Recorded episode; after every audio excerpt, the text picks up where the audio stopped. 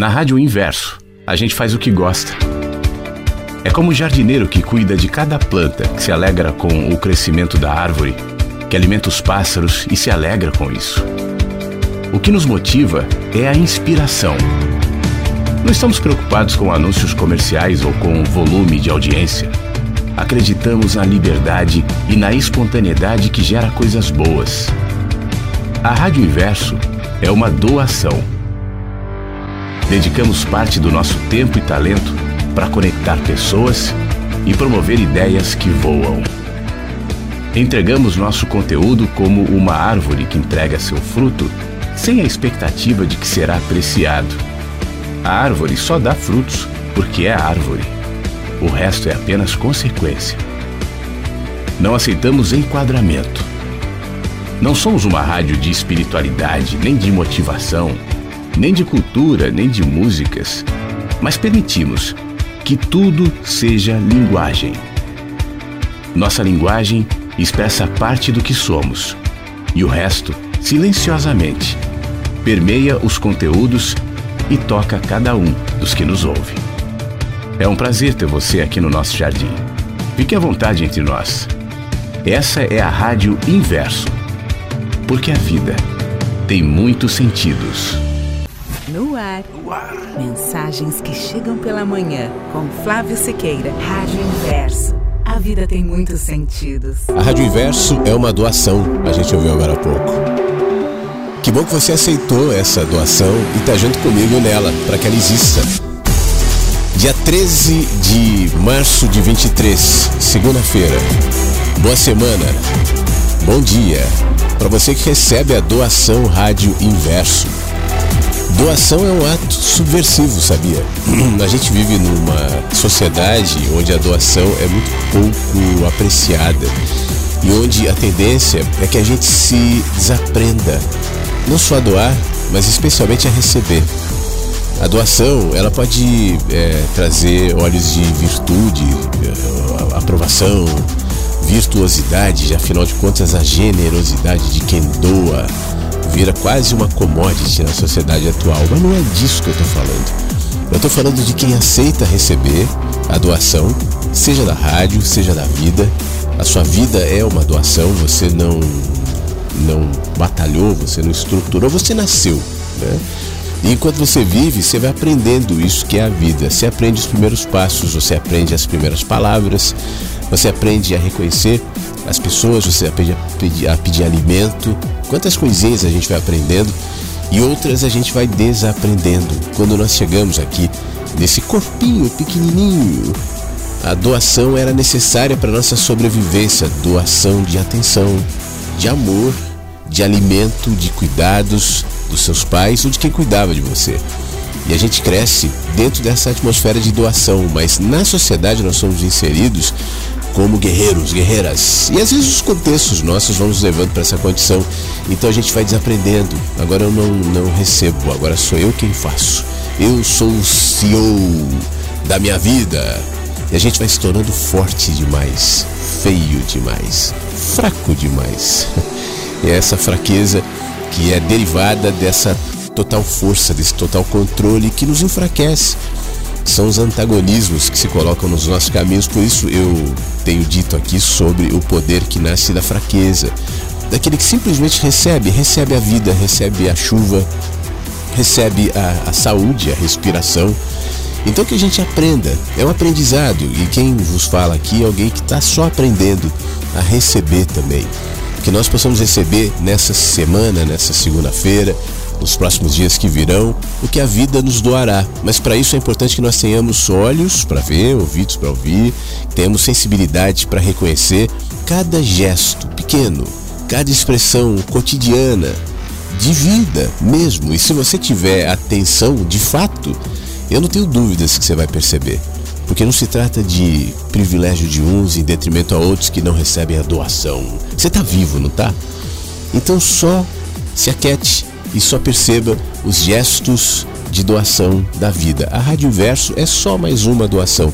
Nesse caso, uma doação do meu tempo, do meu trabalho, é, dos meus pensamentos aqui, para que juntos a gente possa caminhar e crescer e se aprofundar em consciência, sobretudo consciência humana, consciência de quem nós somos. Para mim, consciência, antes de qualquer coisa, é isso. É consciência de quem sou, é consciência humana, é consciência da minha humanidade e não outra coisa. Eu estou preocupado aqui com conhecimentos específicos, com ideias específicas. Eu não projeto sobre ideias o carimbo de consciência. Ideias são ideias. Consciência não necessariamente atrelada a ideias. Por isso a nossa preocupação aqui na Rádio Inverso não é formular novas ideias, não é encher você de ideias. Mas quem sabe em alguma medida, colocar um espelho para que você possa se enxergar. Talvez a imagem do espelho não seja assim tão agradável. E como falamos bastante na semana passada, eh, você fique um pouco irritado, queira quebrar o espelho, mas tudo bem, faz parte. Quero falar sobre saber. Saber é diferente de conhecer. A sabedoria é diferente, é diferente da inteligência intelectual. E se isso sempre foi sabido pelos sábios, e sempre foi dito, em alguma medida, eu acho que a nossa sociedade agora se organiza de uma maneira em que a sabedoria se torna artigo de sobrevivência. Seja profissional, seja pessoal, seja existencial, porque a gente está vivendo no mundo, entrando numa realidade, isso está sendo amplamente discutido, discutido num mundo tecnológico, no mundo de conhecimento, não necessariamente de saber. O conhecimento da inteligência artificial, o conhecimento das máquinas, o, ontem eu li uma frase de um amigo dizendo o seguinte: é, Isso que você faz, seja lá o que for a sua profissão, daqui a pouquíssimo tempo vai ser feito por um aplicativo. Os aplicativos se substituirão. Não importa o que você faça. Eu ouvia também um, um, um piloto de carro falando sobre a inevitabilidade de carros automatizados, é, como é mais seguro, ele dizia, que a gente tem uma reação mínima de 200 milissegundos, algo do tipo, para que o ser humano reaja. Antes desse tempo, o ser humano não consegue reagir a nada. Tanto que em largadas e corridas, se a pessoa sai correndo antes desse tempo, é considerado que a, a, a, a largada ali foi queimada, né?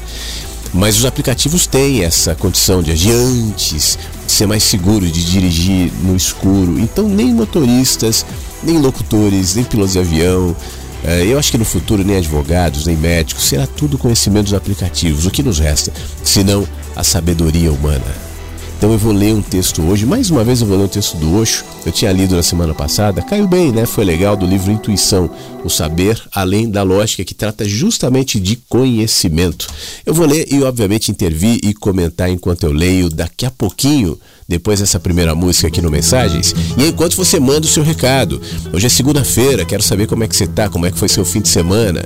51992461960. Temos muito a conversar, a falar, a se trocar, a compartilhar, a receber, a viver, a conhecer, a pacificar. Aqui no Mensagens que chegam pela manhã. Bom dia. Fique à vontade entre nós.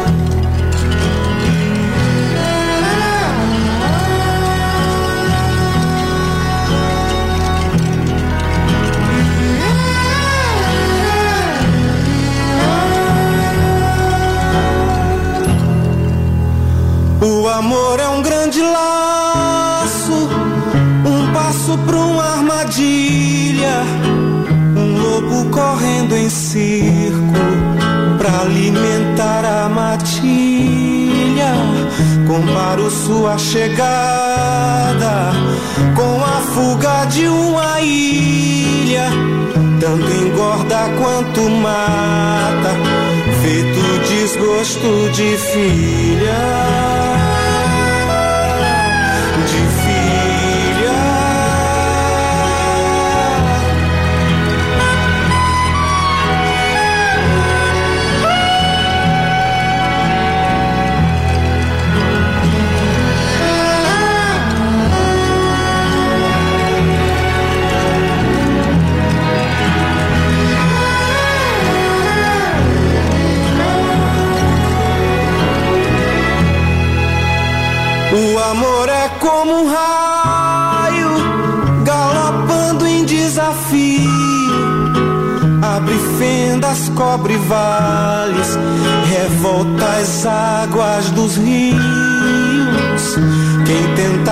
Seguir seu rastro se perderá no caminho, na pureza de um limão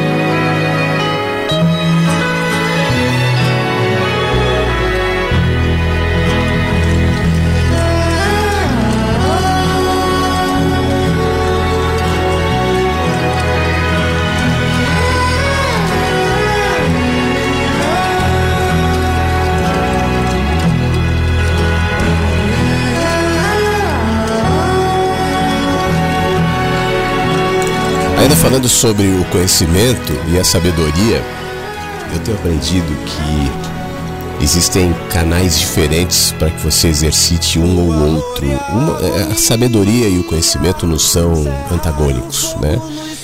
É, você não precisa abrir mão de um para se expor ao outro. Mas são coisas um pouco diferentes. É, a maioria das pessoas é levada a acreditar que a, o que realmente vale, que a sabedoria é fruto de uma condição racional. E eu acho que a racionalidade tem muito o seu papel, tem sim a sua importância. Eu sou contra essa ideia de abra mão da sua mente, não pense. Eu acho que isso é prato cheio para você ser levado, porque em algum momento vai pensar por você. Né? É, quando você entra numa estrutura onde o pensamento é demonizado, de um jeito ou de outro, talvez não necessariamente de forma direta, mas é inibido. É, não pense. Aí você vai seguir uma estrutura de comportamento, de ética, de regra, de roupa, de crença, de esperança, de expectativa, um modelo e vai simplesmente se enquadrar. E eu acho que a vida é tão é, ela é tão diversa, ela é tão ampla. E isso inclui cada ser humano, sabe? Eu tenho as minhas próprias características, eu tenho o meu próprio olhar, eu tenho o meu próprio pensamento. Isso não quer dizer que seja melhor e nem que seja pior em relação ao seu ou de outra pessoa. É só o meu jeito de existir. Por isso, você imagina quantas pessoas já viveram nesse planeta, né? Quantas ainda vivem? Bilhões de pessoas neste momento estão vivendo suas vidas com as mais variadas perspectivas, com as mais, mais variadas culturas, nos mais variados contextos, sentindo os mais variados sentimentos, alimentando as mais variadas esperanças ou expectativas, vivendo as suas frustrações, as suas alegrias. Nós somos mundos, inclusive. Se eu faço esse passeio pela humanidade e tento aqui rapidamente contigo, nesse tempo que a gente tem, visualizar cada ser humano, seria impossível, obviamente, mas apenas como um exercício de imaginação, eu consigo visualizar uma senhora idosa que mora na Índia, que jamais saiu da sua região, que não conhece nada fora a sua cultura, a sua família, a sua religião, a sua história, e para ela o mundo é desse tamanho. É o mundo dela. Quantos pensamentos nela que eu jamais compreenderia, né? Quantos pensamentos nela que eu jamais alcançaria, quanta sabedoria que eu não tenho, quanta inteligência e quanta ignorância também. Afinal de contas, todos nós temos muita ignorância sobre a maioria das coisas. A gente sabe muito pouco. Somos ignorantes, todos nós. Ignoramos, a gente pode saber se é especializado nesse ou naquele tema, mas todo o resto a gente ignora. Né?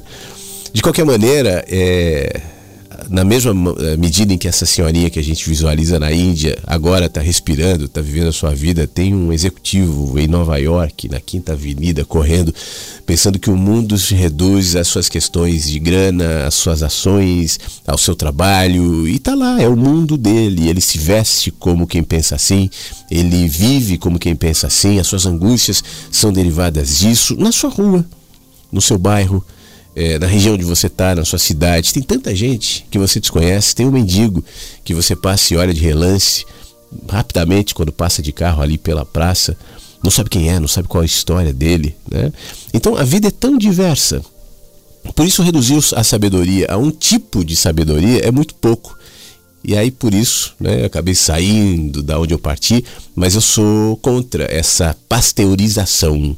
Então, para você ser sábio, você tem que seguir um estereótipo.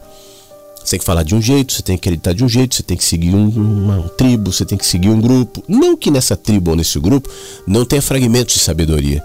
Mas uma das características da sabedoria é que ela não se modela conforme uma linguagem, conforme uma crença, conforme uma regra, conforme uma ética, uma moral, uma religião, um enquadramento qualquer.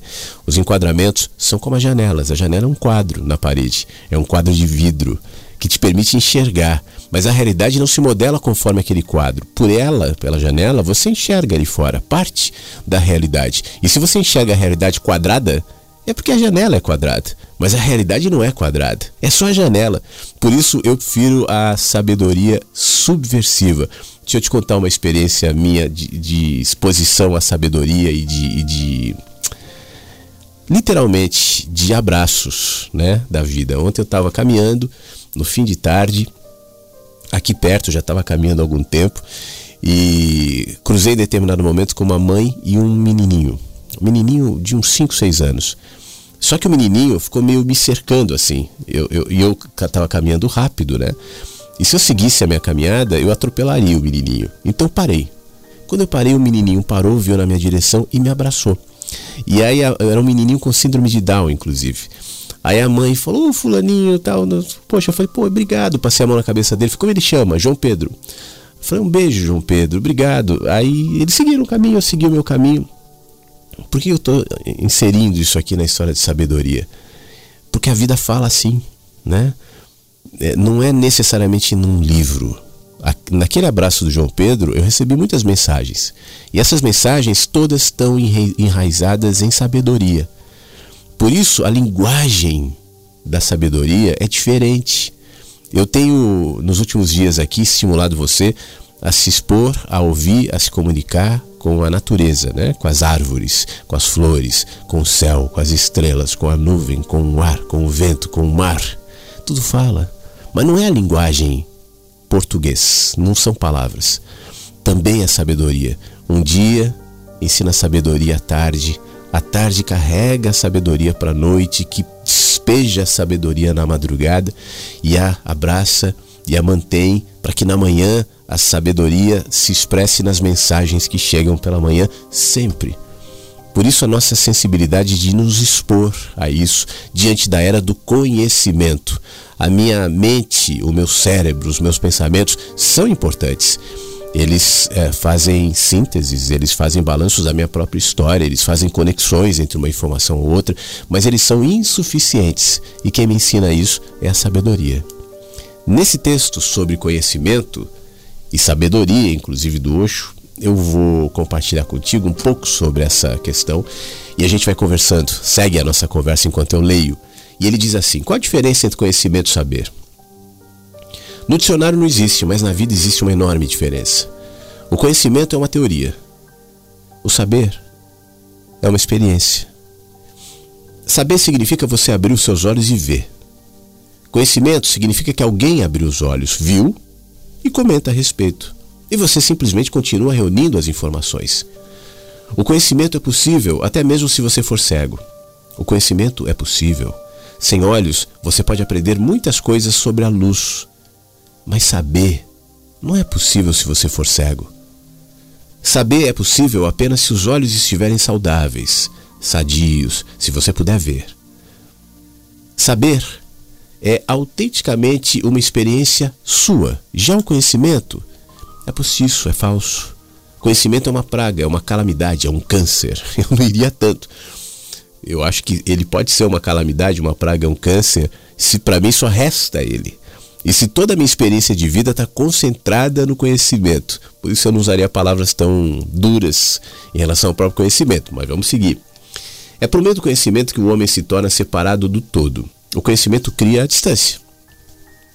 Você encontra uma flor silvestre na montanha e não sabe o que ela é. A sua mente não tem nada a dizer sobre ela, a mente é silenciosa. Você observa a flor, vê a flor. Mas nenhum conhecimento se manifesta em você. Existe a admiração, existe o um mistério.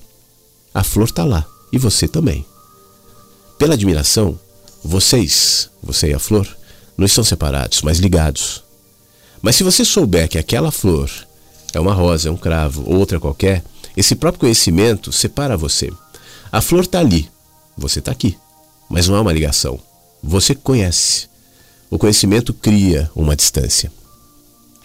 Por isso a necessidade de você adicionar o seu conhecimento à sabedoria. Eu acho que essa, em relação até essa frase do Osho, o conhecimento é um câncer, ele cria distância. Eu, eu concordo. Né? A história da flor, eu não me integro à flor quando eu passo a analisá-la e saber que esse é um cravo, essa é uma rosa, e começo a diferenciar e criar componentes, camadas né? que me separam de me conectar, por exemplo, com a flor. Mas eu acho que em relação a isso serve um antídoto que eu há pouco disse. O conhecimento, ele me traz informações sobre como cuidar de um cravo ou de uma rosa. Né? Qual é a melhor exposição à luz para uma alamandra ou para uma margarida. E nesse sentido, ele é importante para a manutenção, inclusive, daquela fauna, daquela flora especificamente. Agora, ele não diz tudo sobre a rosa e nem sobre o cravo. Eu a chamo de rosa, mas como é que ela se reconhece? É, qual é o nome dela no universo das flores? O que, que ela tem a me ensinar? O que, que ela me diz? Não acho que o conhecimento necessariamente deve é, interromper a conexão e a comunicação, desde que eu tenha consciência de que o meu conhecimento, que a minha informação, ainda que seja útil, e não um câncer, mas ela é limitada. Né?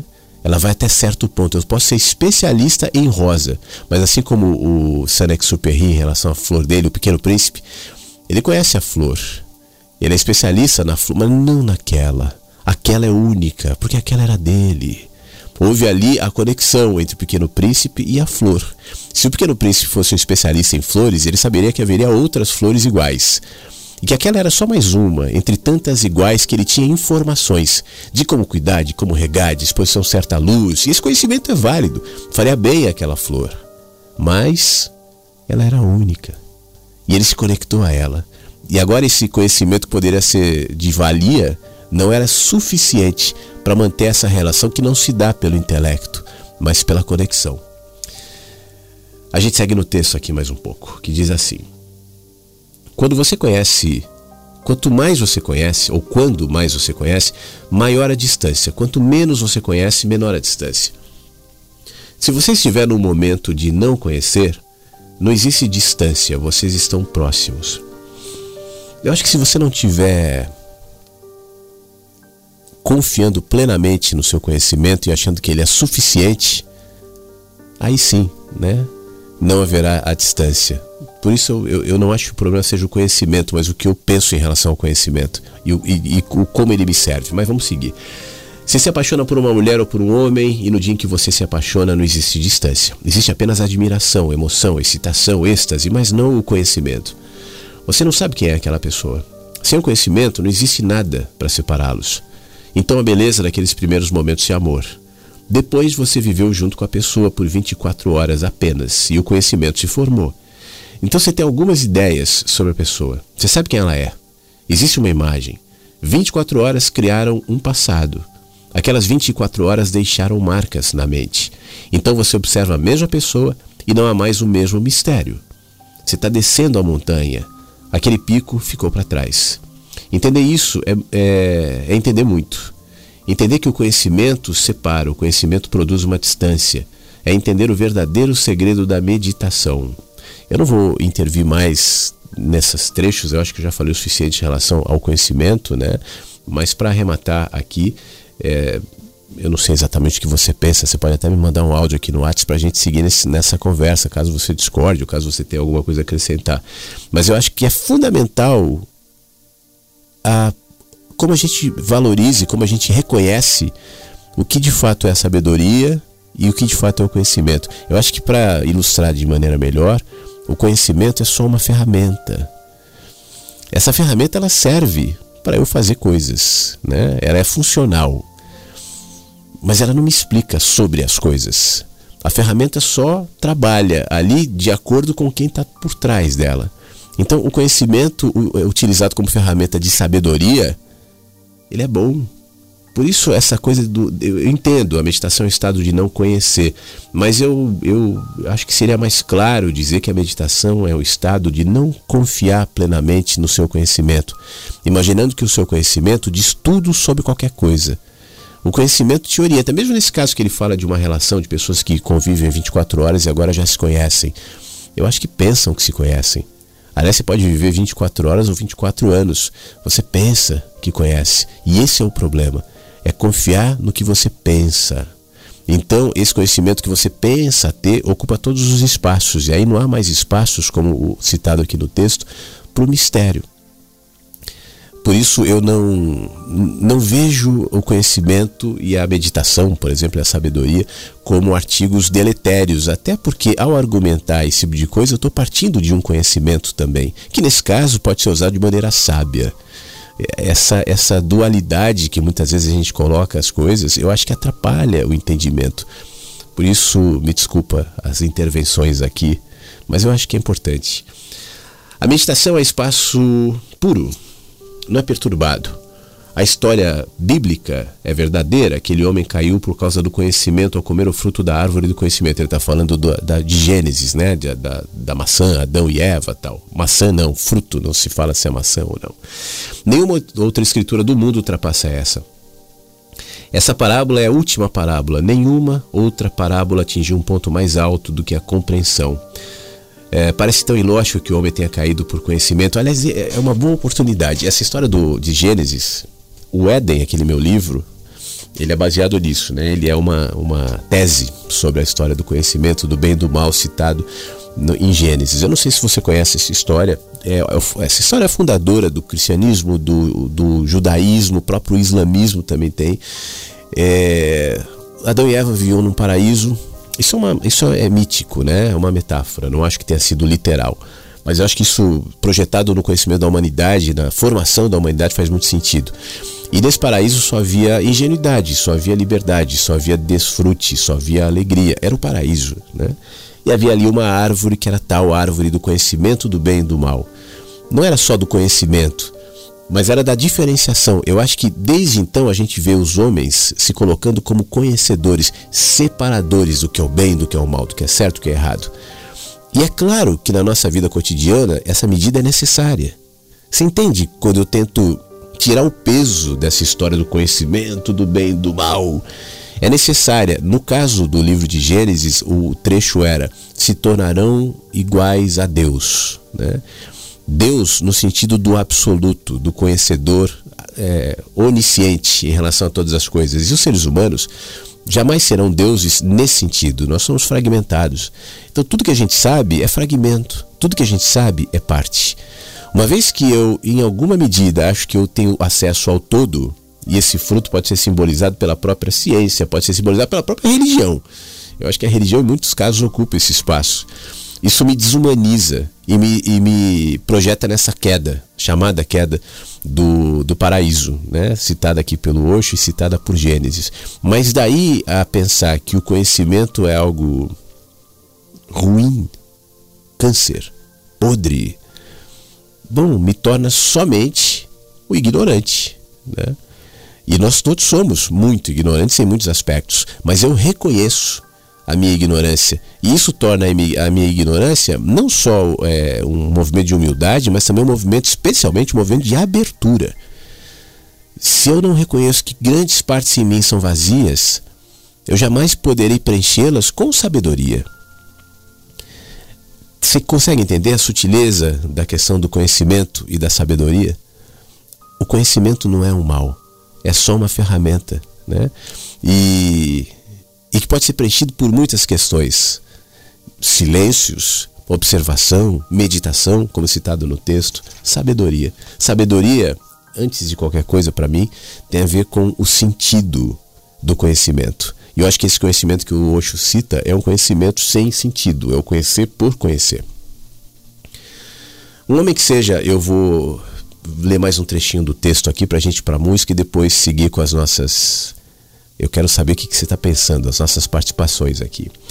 Um homem que seja absolutamente lógico, absolutamente racional, razoável, sensato, nunca permite nada ilógico na sua vida, é um louco.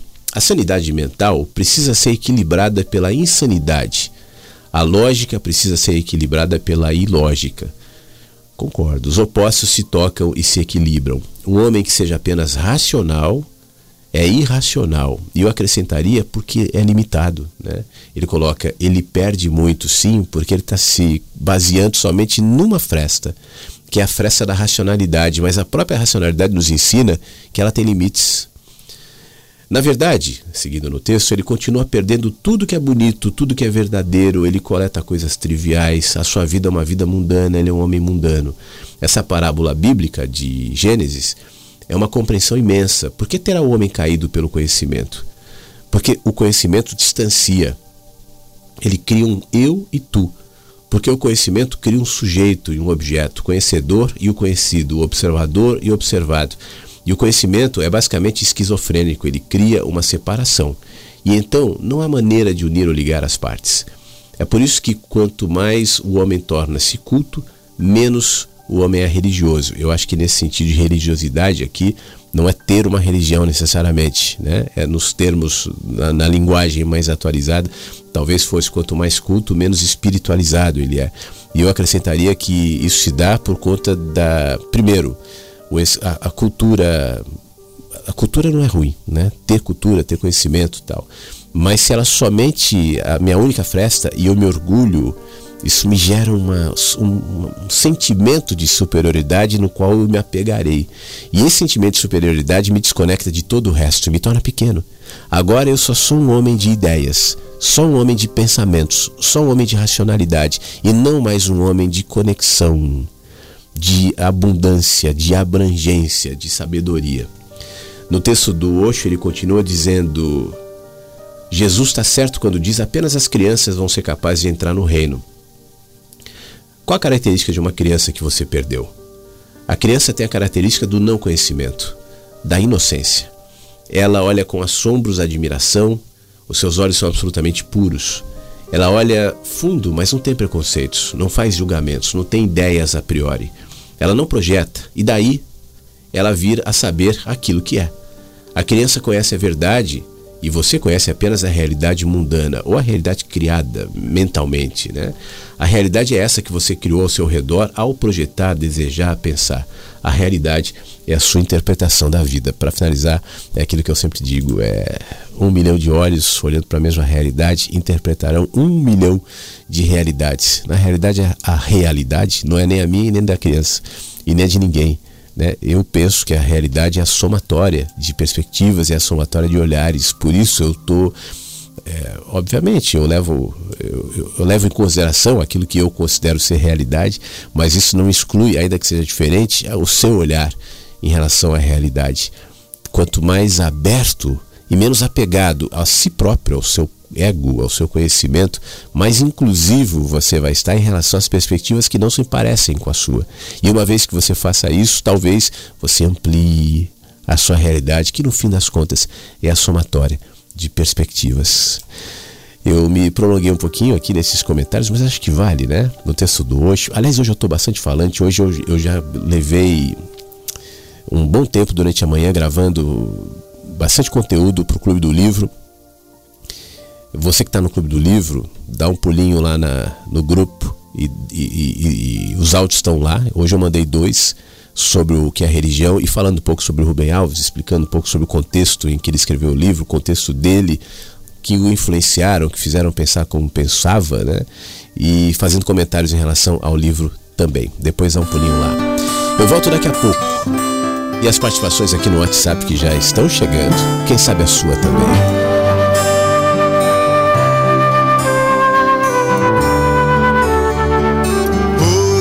Quero a rua cheia de sorrisos francos, de rostos serenos, de palavras soltas. Quero a rua toda parecendo louca, com gente gritando e se abraçando ao sol. Hoje eu quero ver a bola da criança livre. Quero ver os sonhos todos nas janelas Quero ver vocês andando por aí. Hoje eu vou pedir desculpas pelo que eu não disse. Eu até desculpo o que você falou. Quero ver meu coração no seu sorriso e no olho da tarde. A primeira luz. Hoje eu quero que os boêmios gritem bem mais alto. Quero um carnaval no engarrafamento e que dez mil estrelas vão riscando o céu, buscando a sua casa no amanhecer. Hoje eu vou fazer barulho pela madrugada, rasgar a noite escura como um lampião. Vou fazer seresta na sua calçada, eu vou fazer misérias seu coração. Hoje eu quero que os poetas dancem pela rua, pra escrever a música sem pretensão. Quero que as buzinas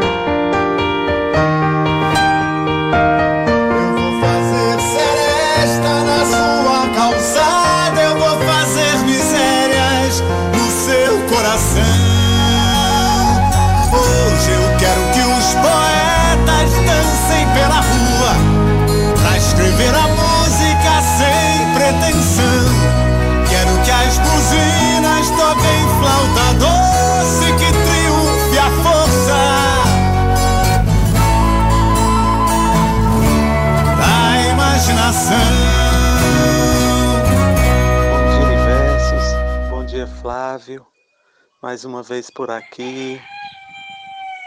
Deixei o espaço para ele, ele também quis falar, né? É o Chantecler, é o galo que você conta na história, que achava que cantava e o sol obedecia. então é isso. Que, que bom estar tá aqui, solo fértil.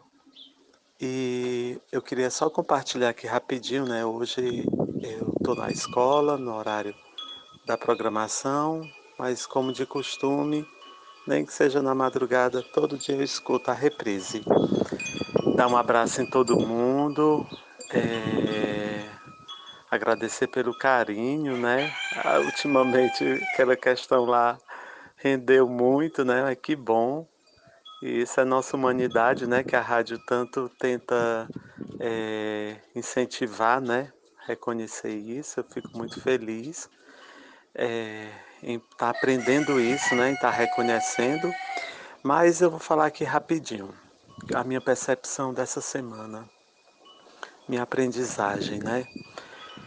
É, eu castrei uma, nós castramos uma cachorrinha muito magrinha de uma família assim que não cuida dela, que não bota comida nem nada. Ela mora numa casa vizinha à escola onde eu trabalho, né, na zona rural. Então eu trouxe para cá para a cidade, a gente castrou. Quando eu levei ela para lá, eu expliquei, olha, tem que ficar dentro de casa, tem que ter os cuidados, está aqui remédio, está aqui um pouco de ração e tal. No outro, aí está bom. No outro dia, quando eu fui trabalhar, eu olhei assim por cima da cerca, que não é muro, né, lá. Aí vi a cachorrinha amarrada numa árvore perto de um dos bichos, uns porcos, com a barriguinha na areia, não vim com água nem nada. E aí terminou minha aula, eu fui lá e disse: Olha, eu só vou em casa pegar o carro e volto aqui para pegar ela.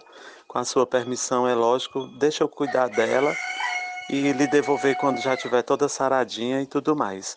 E aí fiz isso, trouxe ela. Uma pessoa que é do nosso grupo de castração ficou com ela na casa dela, né? Porque eu tenho meus dois cachorros aqui, eles são muito ciumentos, não ia dar certo. E aí ela ficou cuidando dela. E aí ela se apegou a essa cachorrinha, sabe? E acho que mais pelo sofrimento que ela passa lá na casa dela, de fome, e de doença sem remédio e tudo mais. Às vezes que ela come, muitas vezes é a gente que leva, quando ela adoece é a gente que cuida, e assim como tem outros lá que a gente faz isso também. Mas não é esse o foco do áudio. O foco do áudio é o seguinte: comparando a vida que ela leva lá na casa dela e a vida que ela estava levando na casa dessa cuidadora, é assim, são duas extremidades, é do inferno e a outra realidade é o céu. E aí a menina se apegou, quis criar ela, e aí eu fui falei com o senhor lá, né? Eu disse, olha, a moça tá muito apegada à cachorrinha, o senhor ainda tem três aqui que a gente inclusive vai castrar. É, tem dificuldade para alimentar, para dar remédio e tudo mais. O senhor não gostaria de doar ela para essa moça que está muito apegada a ela? Aí ele disse: Não, não vou doar. Aí eu disse, ah, então tá bom, tudo bem. É, quando eu levei ela depois da operação, né? Ela ainda estava sob efeito de anestesia, mas quando nós chegamos na casa dela, que eu abri a porta do carro, ela saiu ainda tropa da anestesia, mas com muito feliz porque estava de volta para casa. E aí, quando ele me deu um não, eu fiquei chateado, né? É, mas eu tentei ver de outra forma. Isso é o nosso exercício. É aí onde eu quero chegar.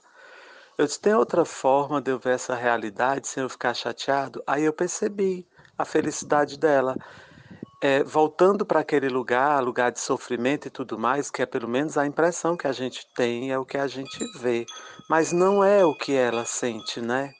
Então, é, eu pensei assim: muitas vezes a gente sabe o que é felicidade, sabe o que é bom para o outro, mas não é a realidade do outro, né? No caso, ela é muito feliz ali, com todo sofrimento. E acabou ficando por lá e todo dia eu dou um beijinho nela, que eu trabalho lá de frente.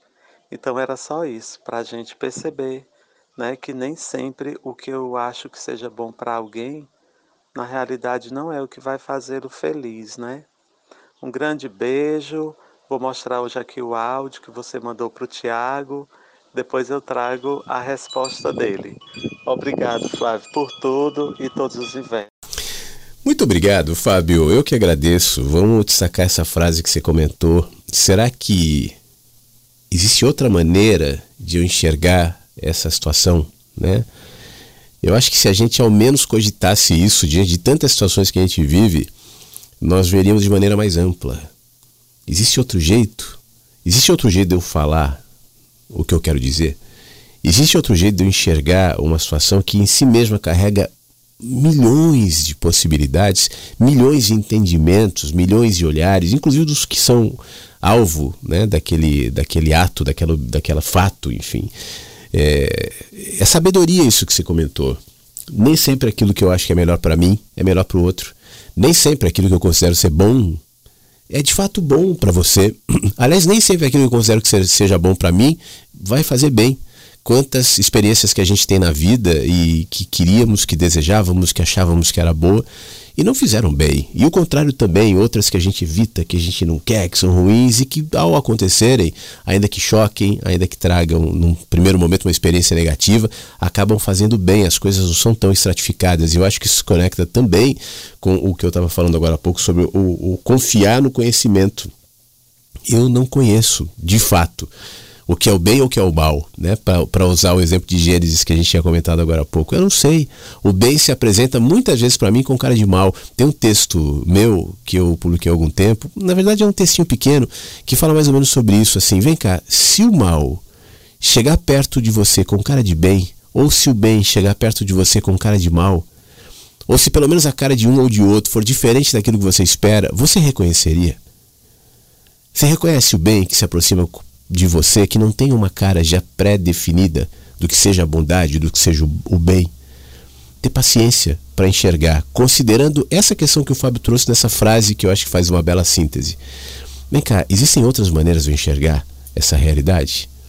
É só fazer essa perguntinha antes, que eu acho que muitos horizontes vão se abrir.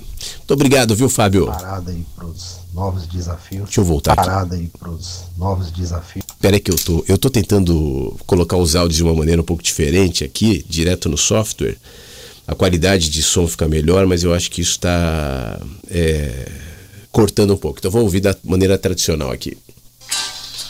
Opa, aqui é uma música. Agora vai. Bom dia, Flávio. Bom dia aos ouvintes. Queria desejar uma ótima semana para todo mundo, né? Com os novos desafios, que a gente possa ter resolvido os antigos, né? E estar tá preparado aí para os novos desafios. E que a gente possa encará-los ou chegar até eles né? sem, a, sem o filtro do pensamento. A não ser na hora que precise, né? na hora que seja uma coisa onde ele é bem utilizado. Acho que é mais ou menos isso aí que você está falando do, do Osho, né? Lendo Osho, o conhecimento. o conhecimento pode ser uma experiência, são várias experiências que a gente vive, que nos ensina, mas, mas também não tem. É, é limitado, né? E a manifestação dele pode ser que seja pelo pensar, né? pelo pensamento conhecimento sempre se manifesta pelo pensamento, né? naquela analogia, naquela análise. E o nosso pensamento é muito ativo. É, em alguns livros aí que eu li, ele é chegado a comparar como um membro assim, que se desenvolveu muito mais do que o necessário, e isso acaba atrapalhando essa percepção que não vem do conhecimento, que não vem do pensar, do pensamento. Eu acho que é interessante esses assuntos, eu gosto demais gosto demais quando é abordada essas questões, né? É, de pensar, de memória, de experiências, né? tudo está interligado ali, a manifestação física diária disso, onde é que eu consigo perceber né, na minha vida, né? nos meus relacionamentos, onde é que eu consigo perceber essa, essa sutileza né, dessa coisa que sempre me diz uma direção, que sempre está buscando conforto, a segurança, sabe? E assim interferido, né? Naquele desafio que por ele mesmo é um desafio. A gente vive num mundo cheio de desafios, principalmente pela ação humana nesse mundo, né? Pois você vê que o mundo não tem nada de errado, o ar, é, a água, mas o ser humano sempre interfere e por a gente viver nesse relacionamento, nós temos bastante desafios. Nós somos o resto da humanidade, né? A gente não pode fugir disso. É, na realidade, é nesses relacionamentos que a gente consegue perceber a manifestação desse conhecimento, né, desse padrão tão enraizado que se manifesta talvez no nosso pensamento. É isso aí. Valeu. Ótima semana. Paz e luz. Muito obrigado, Erasmo. Abração para você. Obrigado pela sua participação. E é isso aí mesmo, né? É, eu, eu não, eu, o que eu me posiciono às vezes e, e, talvez nem todo mundo compreenda tal, é justamente sobre essa tendência que nós temos de absolutizar qualquer coisa que vem do ser humano. Então, por exemplo, a gente tem a nossa crença espiritual. Então, alguns projetam essa crença numa figura chamada Deus. E eu estou fazendo essa ressalva, não é em desrespeito, ou muito menos é uma tentativa de desqualificar Deus não existe, é isso. É que na grande maioria das vezes, quem a gente chama de Deus é uma criação, uma crença cultural que tem a, o formato ensinado pela igreja, pelo pai, pela mãe, pela sua cultura, pelo seu contexto, pela sua sociedade. Tem, tem tantos componentes aí que talvez não se atrelem de fato ao que significa algo que não cabe no nome, que é Deus. Né? É, de qualquer maneira, a gente se apega a isso. Então isso se torna absoluto. Se você de alguma maneira relativiza essa cultura, você está relativizando Deus.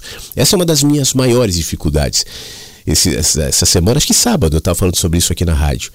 É, quando eu me posiciono dessa maneira, então você é ateu, então você não acredita, então você está indo contra Deus, então você. Não!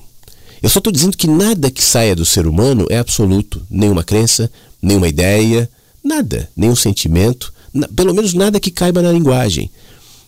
O que, que eu chamo de absoluto? É aquilo que ocupa todos os espaços. A gente não sabe o que é isso. Né? Então, o nosso pensamento é uma ferramenta linda. Graças ao conhecimento que nós administramos o fogo e a gente sabe usar o fogo em nosso benefício. Graças ao conhecimento, a gente vive mais, a gente se protege do frio, a gente cria as nossas habitações, a gente constrói as nossas casas. Graças ao conhecimento, a gente sabe que determinados alimentos fazem mal e outros fazem bem. A gente sabe tratar determinadas doenças a partir, por exemplo, da alimentação, conhecimento da natureza, conhecimento dos componentes dos alimentos. Tem tanto conhecimento que é valioso como ferramenta, mas eles não cabem no lugar absoluto. Eu acho que é uma postura absoluta eu dizer o conhecimento é um câncer. Eu acho que isso é absoluto. Então não cabe isso. Né? Eu acho que o conhecimento é filtrado pela sabedoria. Sabedoria, para mim, é dar sentido ao conhecimento. É entender para que vale e quando ele é excessivo. E quando é que é excessivo? Quando eu passo a confiar demais nele e quando ele, o conhecimento, a racionalidade, as ideias, se tornam absolutas para mim.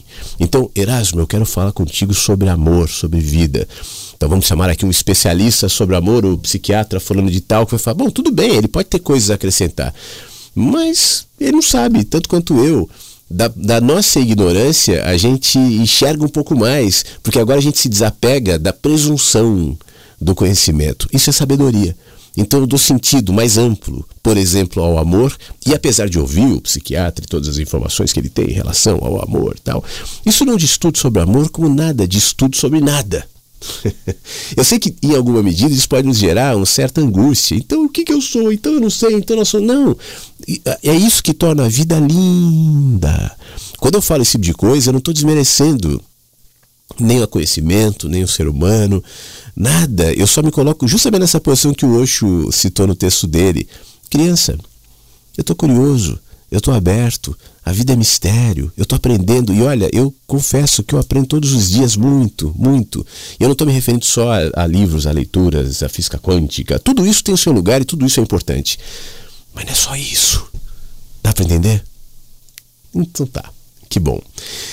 O Erasmo pediu uma música Deixa eu tocar. Ele até me mandou a música aqui, ó. E, e a gente volta na sequência. Vamos lá. Eu vou parar de chorar. Eu vou raiar um novo dia. Eu vou sair do fundo do mar. Vou sair da beira do abismo. Tristeza é uma forma de egoísmo. Eu vou te dar, eu vou te dar, eu vou te dar alegria. Vou parar de chorar. Eu vou ganhar um novo dia. Eu vou sair do fundo do mar. Vou sair da beira do abismo. E dançar, e dançar, e dançar. Tristeza é uma forma de egoísmo. Eu vou te dar, eu vou te dar, eu vou. Hoje tem goiabada, hoje tem marmelada, hoje tem palhaçada, o circo chegou. Hoje tem batucada, hoje tem gargalhada, riso, risada de meu amor. Vou te dar alegria, vou parar de chorar,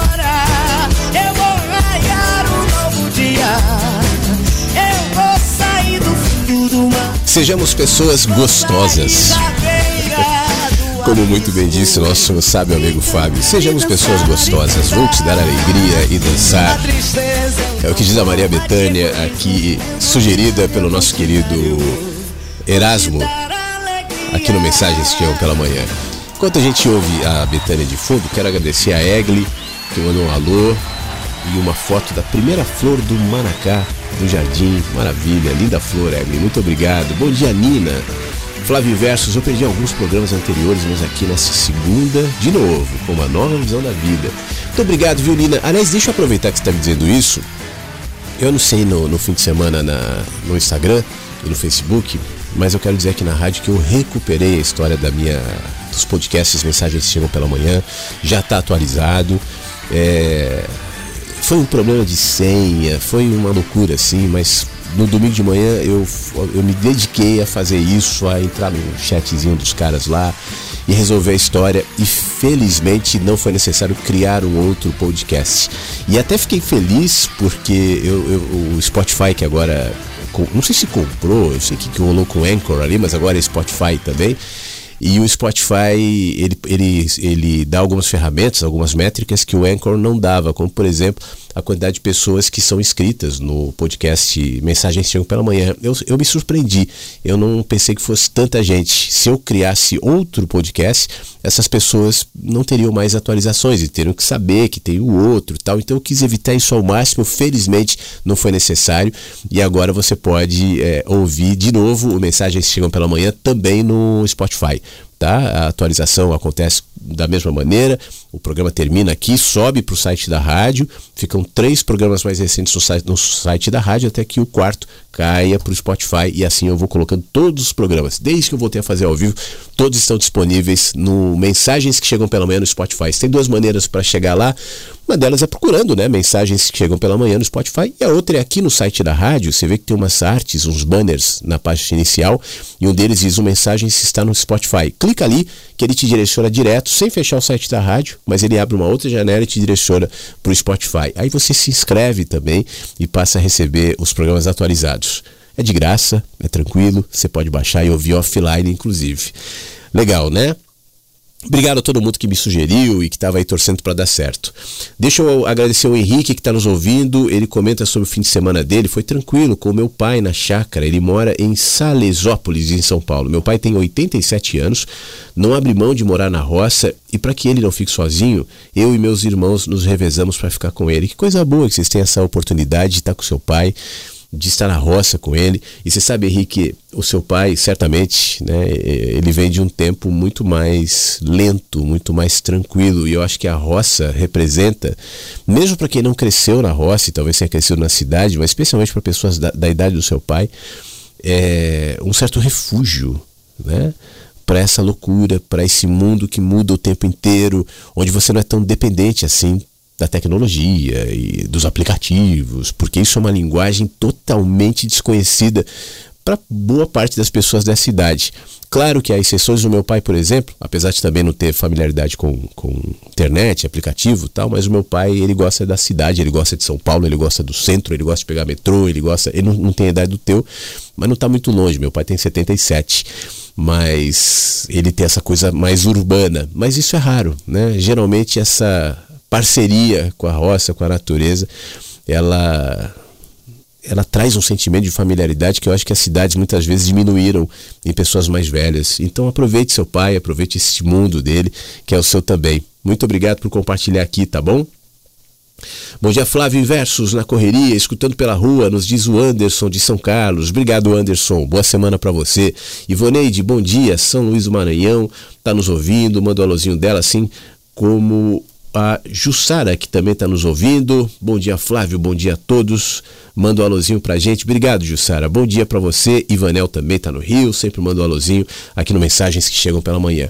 Eu vou ouvir mais um áudio. Eu vou tentar ouvir aqui pelo aplicativo da rádio. Vamos ver se dá certo. Senão eu paro e vou direto pro telefone. Vamos ver. Bom dia, Flávio. Bom dia, Inversos. Hoje estou eu aqui no meu jardim.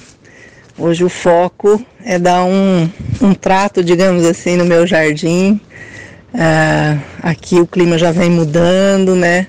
O outono se aproxima e eu tenho aqui na frente da, da calçada da rua um pé de cerejeira que eu ganhei logo que eu me casei, que eu mudei para essa casa, né? E meu irmão me deu uma muda e eu plantei e eu cuidei. Eu lembro que quando eu plantei, depois vieram as crianças e os meninos brincavam de futebol e eu coloquei uma, eu e meu marido colocamos uma gradinha ali, uma cerquinha para não quebrar os galhos e fomos cuidando e fomos dando água. E hoje está essa árvore grande, bonita. E agora ela começa a cair todas as folhas, muitas folhas, elas ficam amareladas e vão caindo pela grama, pela rua. E aí eu estava lembrando também, comparando comigo, né, que quando eu plantei essa árvore também era bem jovem, né? E hoje já estou assim, me olho no espelho, vejo muitos fios de cabelo branco, minha pele tem bastante manchas, mas tanto eu como a árvore é, temos que passar por esse processo de mudança. No caso, a árvore caem todas as folhas, ficam só os galhos, mas logo quando chega o inverno, ela floresce, ela fica cheinha de flores, linda, maravilhosa. Eu fiz até um versinho para ela de tão bonita que ela fica e as pessoas quando passam aqui na minha rua, elas param para tirar fotografia, sabe? Então assim, é, tem esse processo e eu no caso né, que era assim bem jovem também, que estou passando por esse processo de, digamos assim, de envelhecimento. É, ontem os meus filhos estavam almoçando aqui todos juntos e eu fiquei olhando para eles, jovens, lindos, aquela pele brilhosa, os cabelos assim macios, né? E se eu estou assim hoje já, né, não tão bonita, mas é necessário esse processo. E quando a gente olha né, nos filhos, a gente fica feliz por saber que a gente tem que passar, que a gente tem que seguir para ir dando espaço, né, e que aquele pedaço bonito nosso está ficando. Então, que é necessário todo esse processo. E a gente segue em paz, segue feliz, tanto a árvore como eu. É, sabemos que a beleza, né? Que não é feio, que não é ruim, que é um processo natural da vida, né? E que quando é bem vivida, a gente segue em paz, aceitando todas as fases.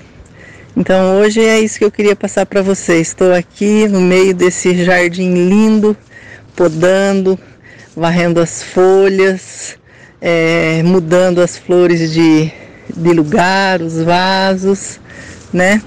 Fazendo aquele trabalho hoje que é necessário. Hoje eu não sou mais aquela assistente de RH que era bem solicitada pelos funcionários da empresa, mas hoje é necessário que eu esteja aqui com as minhas plantas, podando, regando, mudando de lugar para que esse jardim continue cada vez mais lindo.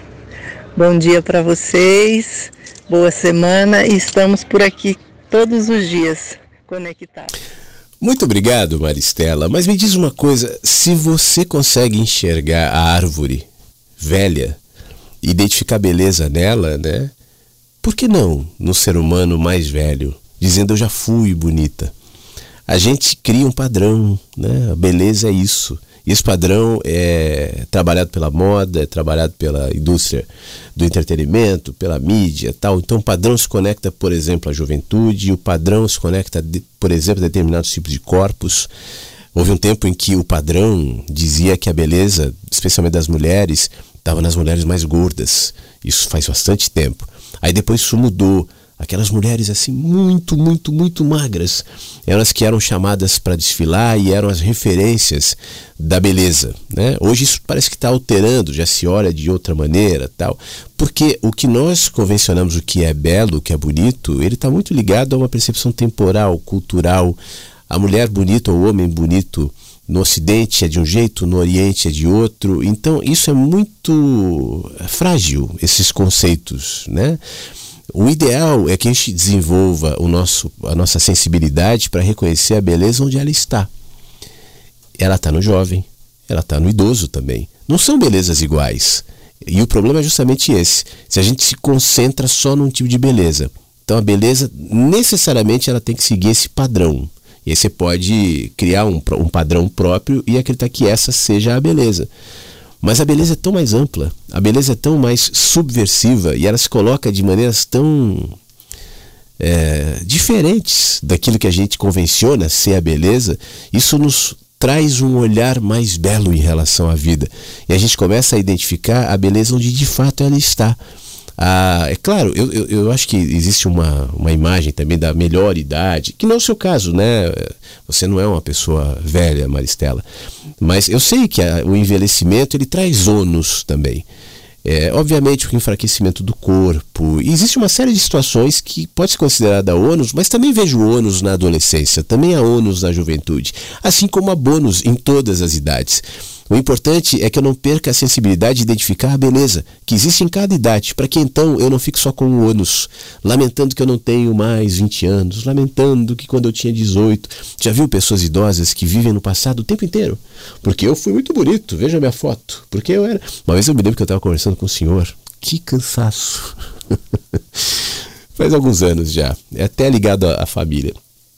Tava chegando a família tal, enfim. Contexto não interessa muito, mas o fato é que é um senhor de uns 70 anos, 70 e poucos anos. Eu o conheci numa festa. E o cara parou do meu lado e ficou. Não, porque eu também. Eu fiz curso de piloto de avião lá no passado. E não sei o quê. E porque eu fui amigo do governador. Não, porque o deputado fulano de tal era meu conhecido. Porque eu falei, pô, caramba, o cara tá preso nisso ainda e tá achando que vai impressionar falando essas coisinhas. E eu me lembro que deu um jeito de sair fora porque não tinha beleza. O cara tava preso numa realidade que ele se orgulha e que já deixou de ser e não conseguiu perceber a beleza do envelhecimento, né? Como diz aqui a, a Ivoneide, ela está comentando, envelhecer não é muito fácil não. É verdade, Ivoneide. Viver não é muito fácil não. Ser adolescente não é muito fácil não. Ser jovem também tem as suas dificuldades. Estar na meia-idade também não é muito fácil, não, assim como envelhecer. Nascer não é muito fácil, não. A vida não é muito fácil, não. E é exatamente por isso que eu é, insisto aqui para que a gente desenvolva a habilidade de reconhecer as belezas que cada fase compõe. Se eu esperar na, na velhice colher o ônus da juventude, ou, ou melhor, colher o bônus da juventude, a minha vida vai ser ônus vai ser cansaço. Porque eu não vou ter o ônus da juventude, mas eu vou ter o ônus daquela idade. O bônus, ou melhor, daquela idade. Cada idade tem o seu bônus, cada idade tem sua graça, cada idade tem sua beleza. Isso é sabedoria também, né? Enfim, muito obrigado mais uma vez. Obrigado, Ângela. Ela comenta assim: a sabedoria é uma ferramenta que, se não usada tal qual é chamada, causa danos. É muito fácil procurar encontrar o saber. Difícil é se manter equilibrado entre a maestria e a soberba. Como o Fábio estava dizendo, nem sempre o que vemos revela exatamente o contexto, a não ser para quem está olhando. Por isso, eu acredito que temos que procurar sim, mas apanhar apenas o que nos cabe. Tudo em demasia faz mal. É lindo e delicioso ouvir e ver a sabedoria trabalhando tão confortavelmente nessa rádio. Obrigado a todos por provocarem uma gostosura em mim todas as manhãs. Um grande e carinhoso abraço a você, Flávio. A cada verso nos diz aqui a Ângela. Muito obrigado, Ângela. Para você também. Que bom que você consegue identificar aqui na rádio. É, lampejos né, de sabedoria. E eu acho que uma das dos movimentos da sabedoria é você não não se apegar aos seus conceitos como se eles fossem absolutos. A questão é o seguinte, inclusive os de beleza, né? Todos nós temos os nossos conceitos e o problema é esse. Eu tenho meu pensamento, eu tenho as minhas ideias. Eu tenho os meus conceitos. Você também tem, né? Eu tenho os meus, meus padrões de beleza? Talvez. Você também? É possível. Isso não é um problema. Fica utópico a, a conversa quando a gente fala assim: não se apegue, não tem, não. Não, a gente tem. A única questão é só um detalhezinho. Isso tem a ver com o texto mais cedo que eu li do em relação ao conhecimento e a, e a inteligência tal. Só não se apegue nisso, achando que isso conta tudo sobre todos. O seu olhar em relação a seja lá o que for, os seus padrões, as suas opiniões, os seus gostos, seus entendimentos, suas certezas, o que você acha que é bom, o que você acha que é mal, é você que acha. É o seu olhar. E tá certo. Você tem que ter o teu olhar mesmo. Assim como eu tenho o meu e assim cada um tem o seu. Agora, o que diferencia as pessoas é que tem algumas pessoas que se apegam tanto no seu gosto, no seu padrão, no seu olhar, nas suas ideias, que não conseguem conviver com nada que seja diferente e rejeitam, e hostilizam, e se posicionam contra e criam teorias para desqualificar opiniões, pensamentos, seja lá até gostos, que sejam diferentes dos seus. E aí o mundo vive em oposição. Eu tenho total é, consciência de que o meu olhar, de que as minhas opiniões são a vista de um ponto que sou. Totalmente intoxicado pelo meu passado, pela minha cultura, pelos meus valores, pelos meus pensamentos. Eu sei disso. Eu sei. Eu não luto com isso, porque eu sei que é assim para todos nós por alguma razão. E eu acho que isso em parte compõe a beleza do todo. O todo é diverso. Imagina se o todo fosse só eu ou só você. Só você. Todo mundo igual a você, só seu pensamento, tudo, o mundo ia ser igual a você. Eu acho que você ia se cansar de si próprio. a gente precisa do contraste para ver. E sabedoria tem a ver com esse reconhecimento. Então, eu tenho sim as minhas opiniões, eu tenho sim os meus valores, eu tenho. Você também não tem? Pois é. Você pode ter a sua religião. Eu não tenho a minha. Talvez a minha não seja dogmática e nem tem esse nome, mas ela não deixa de ser uma expressão de religiosidade ou de espiritualidade. Eu acho que o próprio movimento de vir aqui à rádio também indica um componente nesse sentido. Mas eu não me apego. Você não precisa pensar como eu. Tanto faz. Por isso que eu falo sempre aqui. Você chega aqui na rádio, não importa, tanto faz. Suas ideias, seus rótulos, suas roupas, seus pensamentos, sua religião, sua crença. Isso tem a sua importância. Mas essa importância é limitada. Essa importância é, é só um fragmento. Ela não diz nada sobre o todo. É essa consciência que diferencia os arrogantes, os que se apegam ao seu pensamento e aqueles que se movimentam nas margens da sabedoria. Bom dia, Flávio. Bom dia, Inversos. Passando para desejar uma ótima segunda-feira para vocês, um ótimo início de semana, um ótimo início do como será, o que será e seguimos. Eu não vou conseguir assistir, escutar a programação ao vivo, mas eu vejo a reprise depois. Mas queria deixar registrado aqui o meu bom dia. Desejar uma ótima semana para vocês. Fiquem todos bem. Um beijo. Muito obrigado, Hilda. Parece que está se locomovendo pela cidade de São Paulo. Ouvi dizer que São Paulo hoje está abafado, né? E chuvoso, é isso mesmo? Continua assim agora de manhã. É, quando chove em São Paulo, trânsito, que loucura, né? Isso é uma das coisas que eu não sinto falta de São Paulo. É essa coisa, choveu, parou. Horário. Aqui em Porto Alegre, por exemplo, eu não tenho isso. Tem trânsito aqui, os gaúchos às vezes falam assim: não, mas aqui é igual São Paulo. Não, não é. Aqui, por exemplo, eu posso ir para qualquer lugar, qualquer hora. Claro que em determinado horário eu vou pegar um pouco mais de trânsito, tem algumas ruas chatinhas tal, mas nada comparado a isso. Assim, sete da manhã, seis da tarde, eu não posso sair da, da zona leste de São Paulo, por exemplo, e até Interlagos, até a zona sul. Né? Não dá, é inviável. As pessoas perdem três, quatro horas no trânsito. Isso é muito ruim. Aliás, eu acho que tem. Isso também é intencional, isso também é, é método. Eu acho que essa questão do trânsito, só para emendar com uma rápida reflexão em relação a isso, é, ela poderia ser facilmente resolvida é, de, outra, de uma maneira é, hoje bastante fácil que a tecnologia. Né? Quando eu era criança em São Paulo, é, eu tinha o Maluf, e o Maluf era amado pelos taxistas porque ele fazia avenida, fazia ponte, fazia rua. E se acreditava naquele tempo que era isso que resolveria o problema do, do trânsito. E mostrava que não, só deslocava o congestionamento de um lado para o outro, além de superfaturar as obras. Depois começou a se acreditar que o transporte público seria a solução. E obviamente que em parte resolve, metrô, ônibus. Eu sinto que o metrô em São Paulo até cresceu bem, tem muito metrô lá. Agora, a tecnologia que facilita os trabalhos não precisa ser no mesmo horário, a coisa do horário comercial, você tem que sair no mesmo horário, voltar no mesmo horário, tudo, sabe? É uma forma de manter as pessoas presas. E eu acho que manter as pessoas presas gera grana, porque você tem custo, você fica triste, a sua tristeza te faz consumir mais, te faz ser mais dócil, você está acostumado a ficar ali resignadamente num congestionamento duas, três, quatro horas às, vezes, né, por dia. Então isso vai te tornando mais manso no sentido de acatar. Eu acho que existe um método ali que é interessante para quem quer manter o poder, para manter as pessoas presas.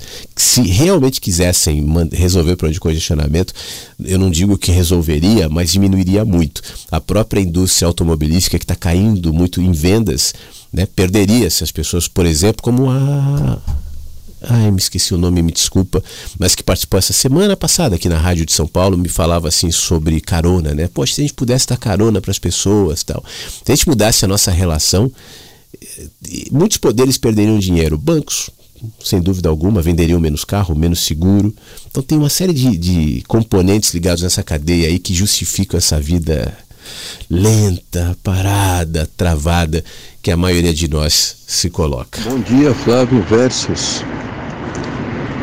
começando essa semana assim com muita chuva aqui.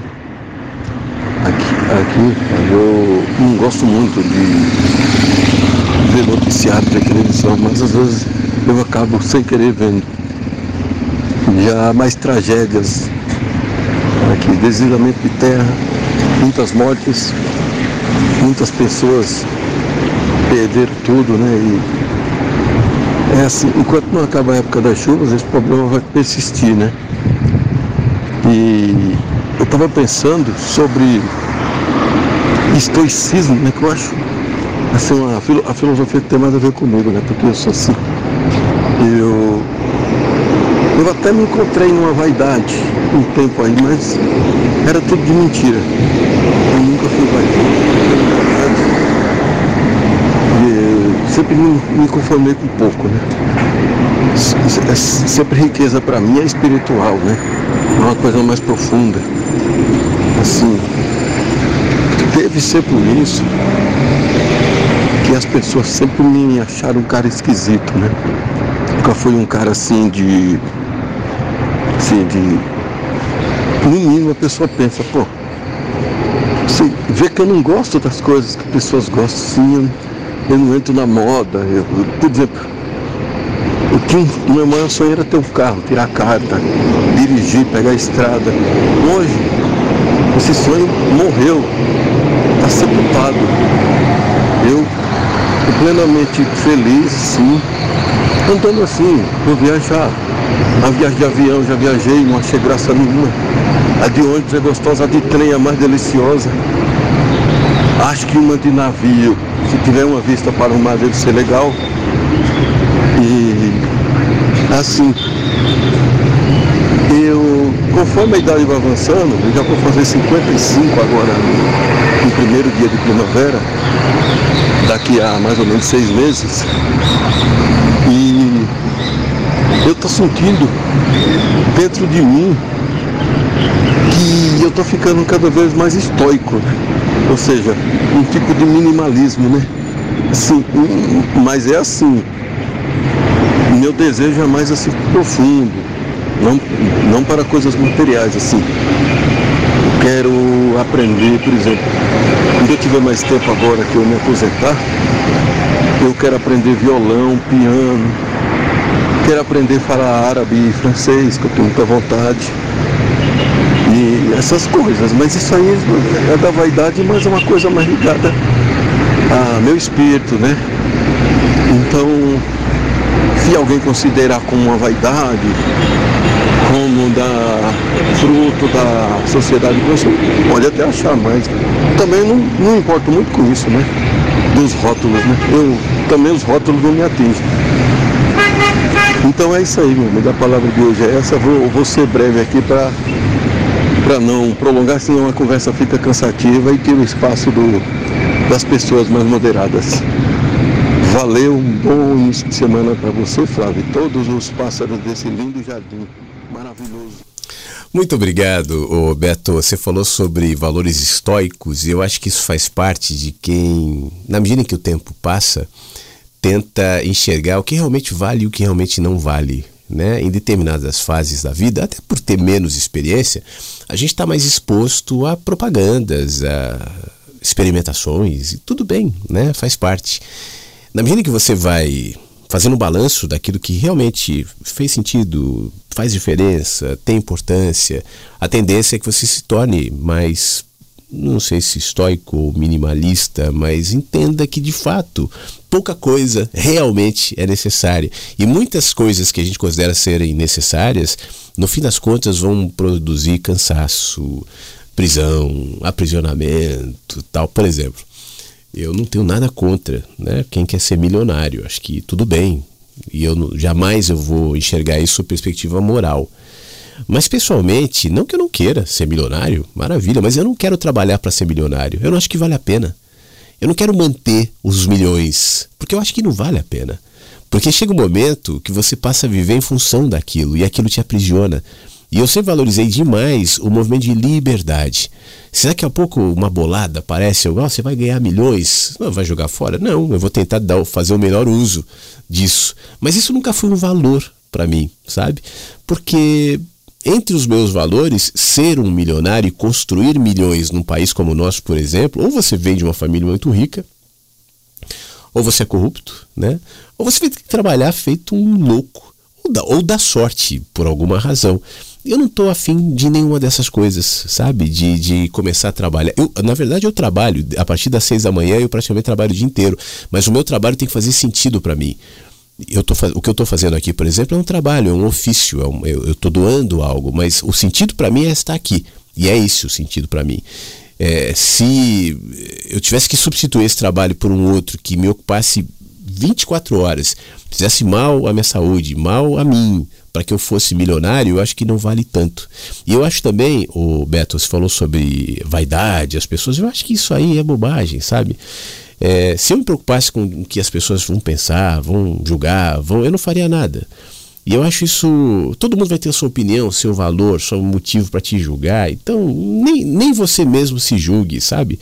Pô, você quer aprender outra língua? Quer, vai. Não, não é vaidade, não é vaidade. Pode ser para uns, pode não ser para outros. Quem é que vai medir isso? Ou quem está autorizado a julgar isso? Né? Tudo é livre, sabe? Você pode fazer o que você quiser. Só projete sobre sua consciência, a sua consciência sobre o que você vai fazer para que isso tenha sentido. Se tiver sentido, pô, é o que você está afim de fazer, faz, né? e seja feliz. tá bom? Eu vou ver agora um, uma sequência de áudios curtos aqui. E eu estou fazendo uma, uma colocação anterior aqui, porque eh, quem me manda esse áudio é o Xará Flávio. É, eu falei com ele no fim de semana. Eu não costumo, por, até por uma questão de, de me manter no meu silêncio também, é uma coisa que eu é, prezo muito. Eu não, não costumo muito interagir aqui com os áudios fora do, do programa.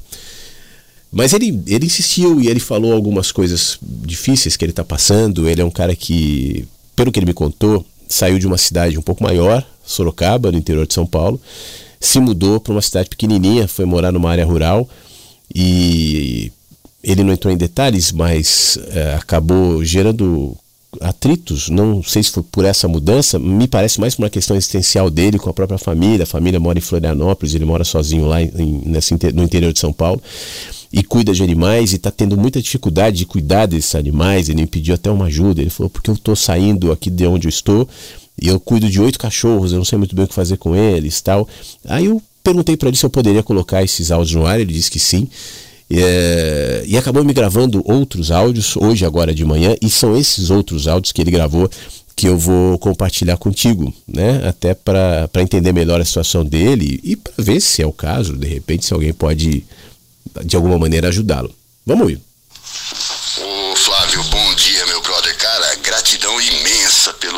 Retorno, pela tua atenção. Velho, eu não sei porquê. Eu, eu sinto que há uma intimidade, é, principalmente com a sua maneira de pensar. Né? Eu acho que é isso que a gente tem buscado. Eu tava conversando há pouco. Aproveitei que aqui no sítio tá com um pouco de sinal de internet.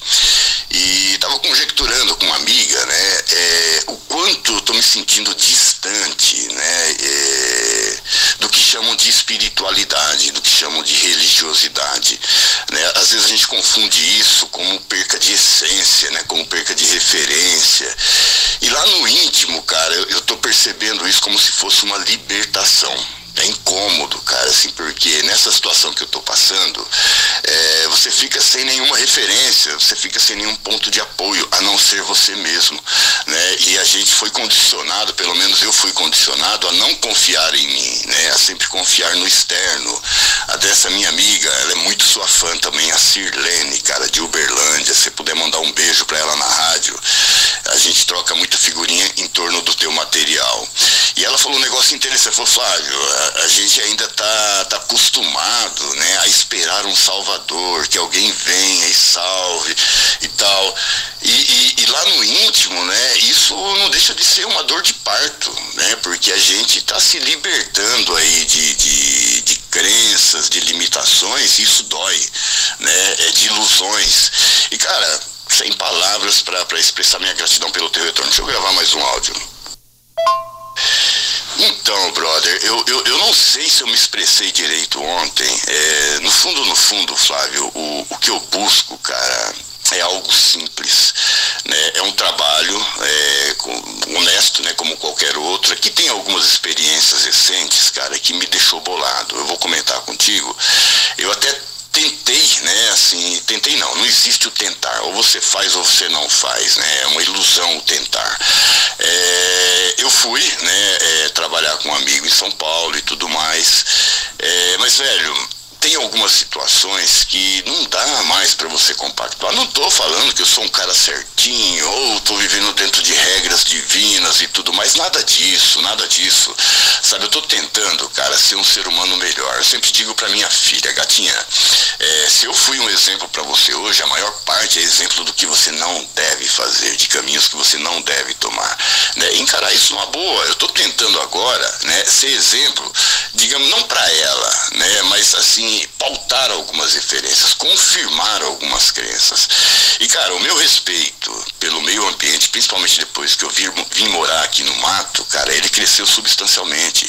Então, qualquer coisa que eu faça, né, que, que vá agredir, cara, agride primeiro a minha consciência. Então, se esse trabalho que eu consegui, cara, era, era um negócio meio como é que eu vou te dizer, é, não tão legal, né? E eu falo, cara, será que para viver lá eu tenho que eu compactuar com isso, né? Não, não que eu seja santo, não é isso, velho. É que tem algumas coisas que já não dá mais, né, para você compactuar. Não dá mais, assim, para você estar inserido. A sua essência, seja lá qual nome você quer dar, alma, espírito, é, enfim, a sua consciência, velho, ela acusa cara, isso está indo contra. Então, é isso aí, Flávio, tem sido assim uma grande resistência que eu tenho encontrado também.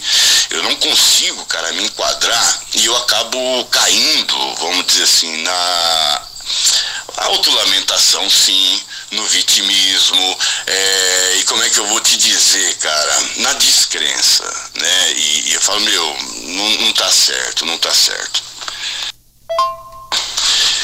E assim, velho, é, em relação né, a esses animais, olha, é curioso, o Flávio, assim, como as coisas se ajeitam. Eu não quero, assim, estar tá aqui rotulando, para chamar de Deus, universo. Não, não quero, não quero, né? Eu tô meio que de saco cheio. Eu ouvi ontem, cara, porra, um, uma live tua sobre, é, que você falou de espiritualidade, né? É, eu tô, tô, nessa pegada, cara. Eu, eu, eu não consigo mais ouvir termos espirituais e tal. Velho, pra mim é tudo uma coisa só, tudo junto e misturado. Não dá pra ver distinção. Eu, eu, eu, eu nunca me identifiquei tanto com o material seu quanto, quer dizer, cada momento é um momento, né? A gente vai se identificando momento a momento. Mas ontem foi assim, surreal, né? Então eu falo, cara, é, é, é só isso que eu quero sabe? É, as pessoas, às vezes, a gente busca uma satisfação no inalcançável, né? no imaginário inalcançável. E eu tô cansado disso. Então, esses animais, cara, eu vou gravar um outro áudio, se você quiser botar esse áudio é, no, no, no, ar, sem problema algum, os outros também, não tem problema algum, cara. Eu, eu, eu, eu vejo hoje, Flávio, a sua rádio, esse insight me veio ontem, só um minutinho. Eu tô mandando picado, cara, porque o sinal, como eu te falei, né, é modo manivela. Então, se eu estender muito, não vai. É, como eu tava te falando, cara, assim, o, o, a sua rádio, ontem veio esse insight, acaba sendo para mim, né, que sou, digamos assim, que sou um náufrago, né, nesse, nesse mar da vida, como uma referência, um farol, né, para que eu, assim, de repente me comunicasse, né, ou comungasse com outras pessoas que também né, têm um livre pensamento. Cara, a gente está vivendo uma época que é praticamente difícil você se enquadrar dentro de um contexto religioso, filosófico, político. Não dá. A gente está vendo que o resultado está dando merda. Né? É, é, é, familiares sem falar com familiares. Cara, eu não consigo me enquadrar nisso. E esses animais, Flávio, eles apareceram hoje na, na minha vida, hoje, eu digo assim, nos últimos cinco anos, como o salvador que a gente vive esperando dos céus sabe? A lida com eles, cara, assim, a responsabilidade para com eles era o propósito que eu precisava naquele momento para juntar os cacos e recomeçar. Então, assim, eu sinto, né, que, que de repente eu tenho que me separar deles, né? Eu tenho que exercitar o desapego também. E pro bem deles, cara, eu tenho que ser honesto, Flávio, preto no branco, cara, não vamos, sabe, enfeitar demais, porque a gente acaba se perdendo no meio das alegorias, né? Velho, eu cheguei num ponto que eu não tenho condições de cuidar deles. Eu, eu, eu acabei de tomar uma rasteira, quando eu digo rasteira, profissional, né? É, tentando receber uma grana irmão, eles estão assim, praticamente sem ração hoje. Então assim, eu não quero dramatizar, vou sair, vou dar um jeito, vou comprar ração. Mas assim, essa situação não pode se estender, né? Porque eu cheguei no meu limite. Então se houverem pessoas que estejam, digamos assim, na mesma frequência de pensamentos, que possam de repente adotá-los, né? Ou, de, pô, vou dar uma força, vira aqui, cara. Eu, por isso que eu falei da região de Sorocaba e Piedade, porque é complicado. A internet hoje, brother, a gente sabe, cara, que é uma armadilha constante. Então, assim, eu poderia falar, meu, né? Porra, na rádio, o pessoal fazer uma campanha. Não, cara, eu sei que eu falei isso até, velho, momento de desespero. Não, algum, que alguém venha aqui, porque assim, eu sinto falta, irmão para ser franco, eu acho que é de uma conversa olho no olho, sabe assim, é, exercitando a confiança, né, exercitando a solidariedade, exercitando a fraternidade. Cara, isso né, é, é, artigo raro e a gente tem necessidade disso. Então por isso que eu acho que eu apelei para a rádio, foi um negócio até esdrúxulo, né, meio maluco, coisa de Raul Seixista, mas normal. Fala, velho, eu prefiro dar a cara para bater do que ficar escondido embaixo do travesseiro estou pedindo arrego. E, e, qual é, digamos assim, a referência que eu tenho hoje? Felizmente, irmão, assim, há muito tempo já é uma referência, é o seu trabalho. Fala, pô, por que não um meio de comunicação, né, é, para tentar, de uma certa maneira, assim, amenizar um pouco o peso desse fardo? Velho, falei, falei, fica à vontade para pôr no ar, brother. Esse é o Flávio, meu xará. Deixa eu, eu vou responder o Flávio no ar enquanto eu falo no ar, eu, ao mesmo tempo vou liberar aqui a, a gravação aqui do WhatsApp também, porque eu não sei se ele consegue ouvir a rádio, já que mora no sítio onde o, o sinal é ruim, né? Então talvez ele não consiga ouvir. Primeiro, o Flávio, é, te ouvindo hoje de novo, é, me vem aquela uma sensação muito clara assim de alguém que tem a sua, como você bem disse, as suas cicatrizes, que fez as suas escolhas e que eventualmente é, enxerga, você falou, eu sou um exemplo para sua gatinha, né? Gatinha, filha, eu sou exemplo daquilo que eu não. Você não deve fazer. Né? Eu acho, eu imagino que você é um cara que carregue alguma culpa, algum arrependimento e não me cabe e eu não faço, não precisa, não quero saber é, do que você se arrepende. Não se trata disso, porque passado é passado, né? Passado passou.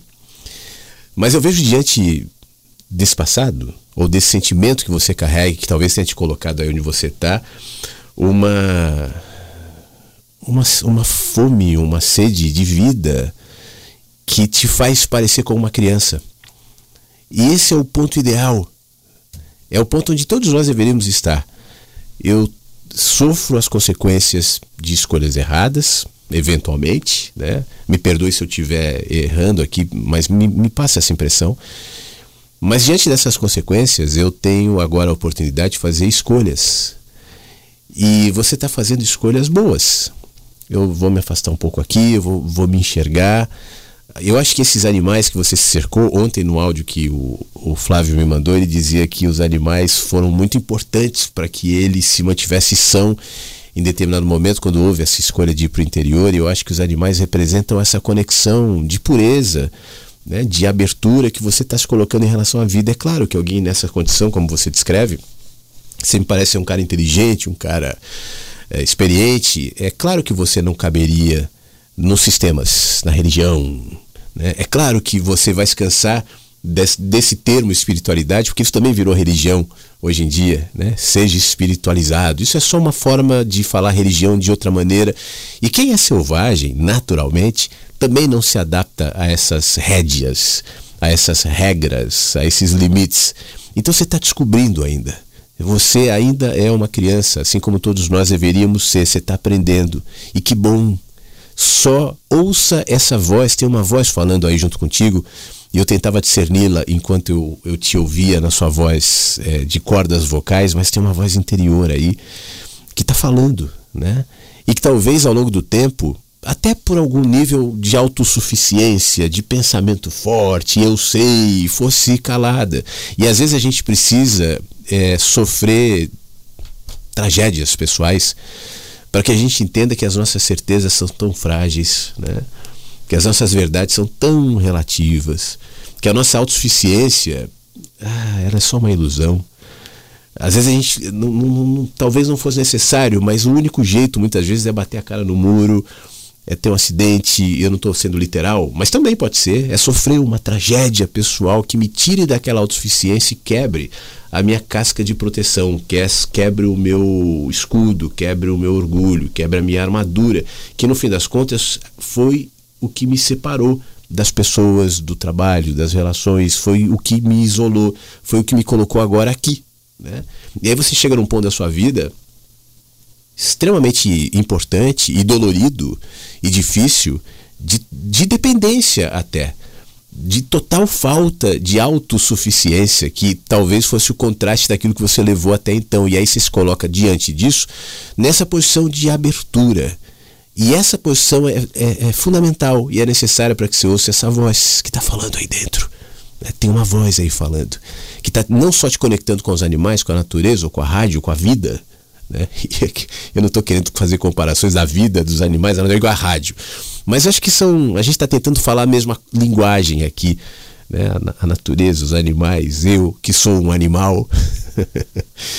então se abra para isso, né? se abra para essa experiência, porque a vida se colocará. Ontem eu te falei algumas coisas práticas, né?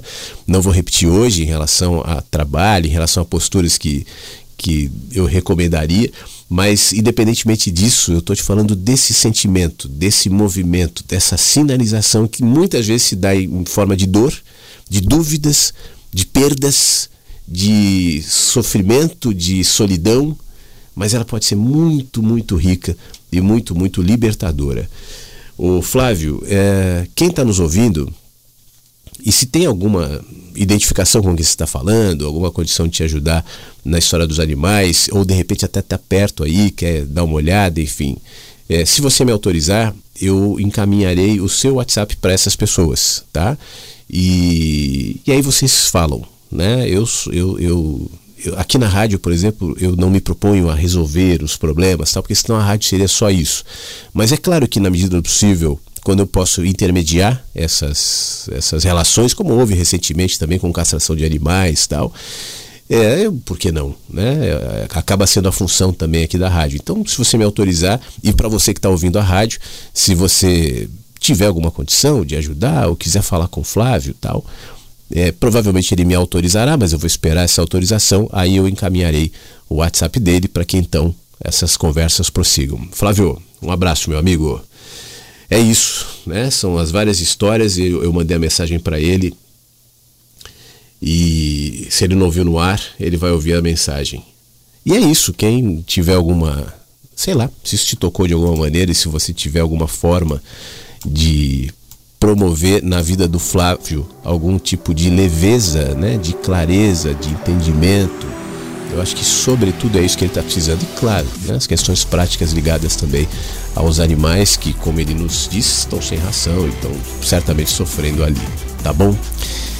Então é isso, com essa a gente encerra o Mensagens de hoje. Muito obrigado mais uma vez a todos, hoje falando sobre sabedoria e tendo a oportunidade de lidar de maneira prática com vários olhares, vários contextos, várias histórias, né? Várias pessoas que trouxeram aqui os seus componentes, os seus olhares, as suas impressões, como sempre acontece.